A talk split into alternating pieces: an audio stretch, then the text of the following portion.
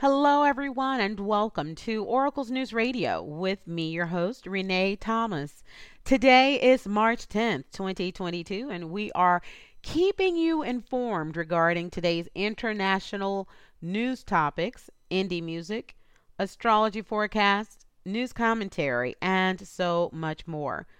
We want to welcome back audiences in our most popular listening countries the United States, Canada, Mexico, Germany, Belgium, Spain, Netherlands, Australia, Egypt, United Kingdom, India, and South Africa. There are many more. Follow us on your favorite podcast platforms. We're on many of them and stay abreast of what's happening in your world because a lot is happening and we're going to bring that news to you today.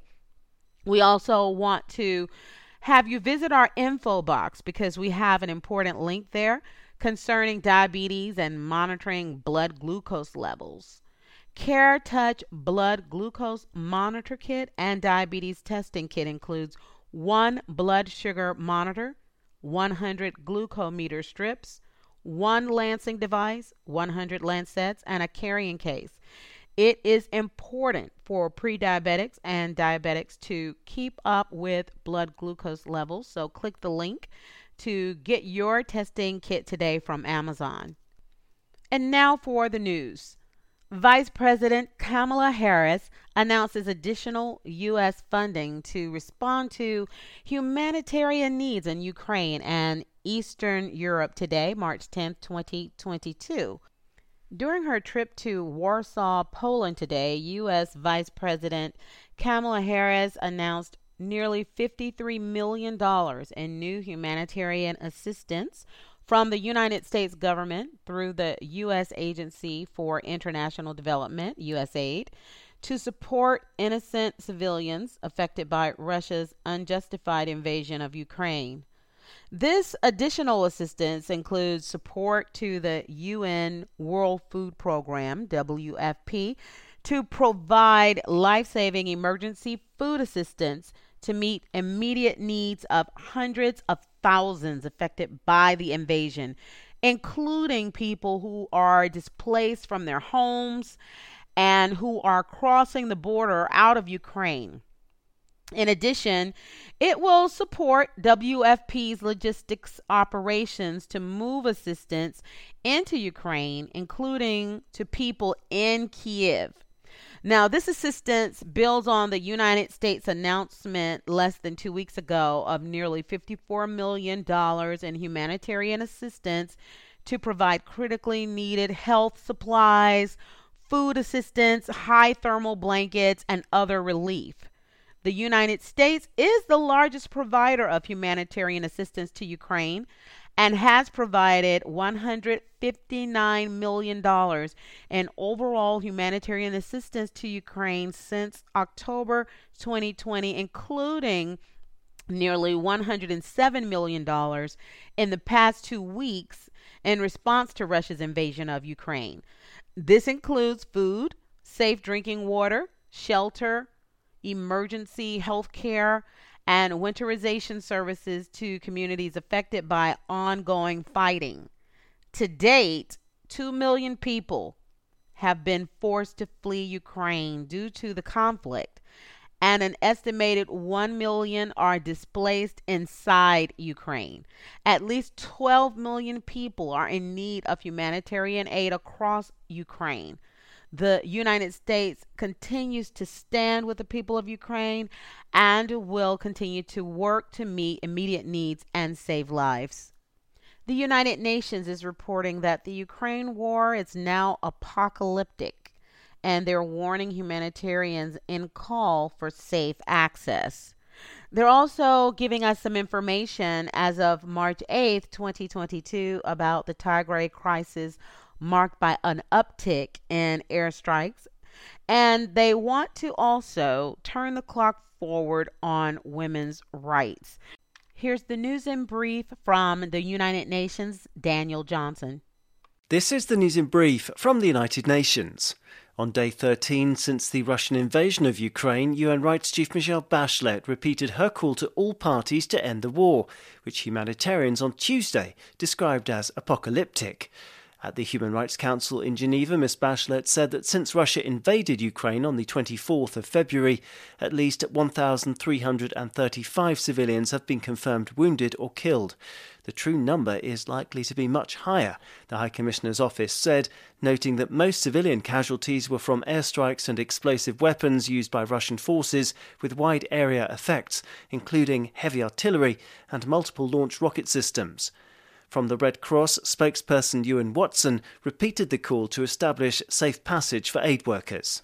This situation is really apocalyptic for people. It is getting worse. They are running out of essential supplies. So, when you ask if this is a matter of life or death, or if it's, if it's is it life saving, yes, for us, it is essential that uh, humanitarian aid gets into a city like Mariupol and to other cities that are in the midst of conflict in Ukraine today. The situation also remains dire for all those in need of healthcare in areas subjected to shelling.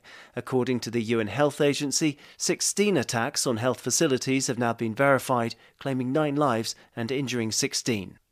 In Ethiopia's Tigray conflict has deteriorated significantly, UN Rights Chief Michelle Bachelet has warned, as fighting has extended to other parts of the country.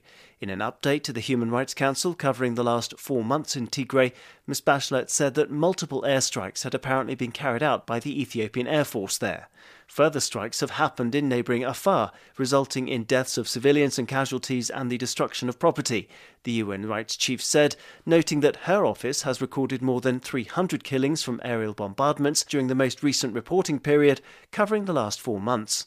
The Office of the High Commissioner also received reports of more than 300 rapes by Tigrayan forces in the Amhara region between the 1st of November and the 5th of December 2021, Ms. Bachelet said, adding that most survivors have not received any form of support. International Women's Day is celebrated on the 8th of March, and to mark the date, UN Chief Antonio Guterres has insisted that the world must not emerge from COVID 19 with the clock spinning backwards on gender equality. The Secretary General, who has long championed the role of women in senior management positions within the United Nations, highlighted the contribution that women have made to ending the COVID 19 pandemic. He also hailed the ideas, innovations, and women activists who are changing our world for the better but pointed out that women and girls have often been hit by the worst consequences of the coronavirus, from being shut out of schools and workplaces to being victims of rising poverty and domestic violence, and also having to do the vast majority of the world's unpaid but essential care work. To remedy the situation, Mr. Guterres urged ongoing efforts to guarantee quality education for every girl, massive investments in women's training and decent work, effective action to end gender based violence, and universal health care. Daniel Johnson, UN News. Neighboring countries are struggling to welcome the influx of immigrants. The exodus of millions of Ukrainians from their country following the Russian invasion could overwhelm neighboring countries, the UN humanitarians warned on Wednesday. To date, more than 2 million people have fled Ukraine. Most have found shelter in Poland, and more than 200,000 have reached Hungary. Slovakia has taken in more than 150,000 from its embattled neighbor since the 24th of February, when Russian forces began shelling and bombarding Ukrainian cities. Latest estimates from UN aid agencies suggest that 4 million refugees are likely by the end of the war, which represents about 10% of Ukraine's population. The development follows news alerts that a Russian strike at a hospital in Mariupol has left children buried under the rubble. According to the World Health Organization, WHO, there have been 18 confirmed attacks on Ukraine health facilities. Something definitely needs to be done right away. This is our current news brief, and thank you, listeners, for liking and following us on whichever podcast platform you're listening from. Share our podcast with someone who loves news commentary, indie music, and astrology. You can rest assured that if you do, you will enjoy the facts and nothing but. Until next time.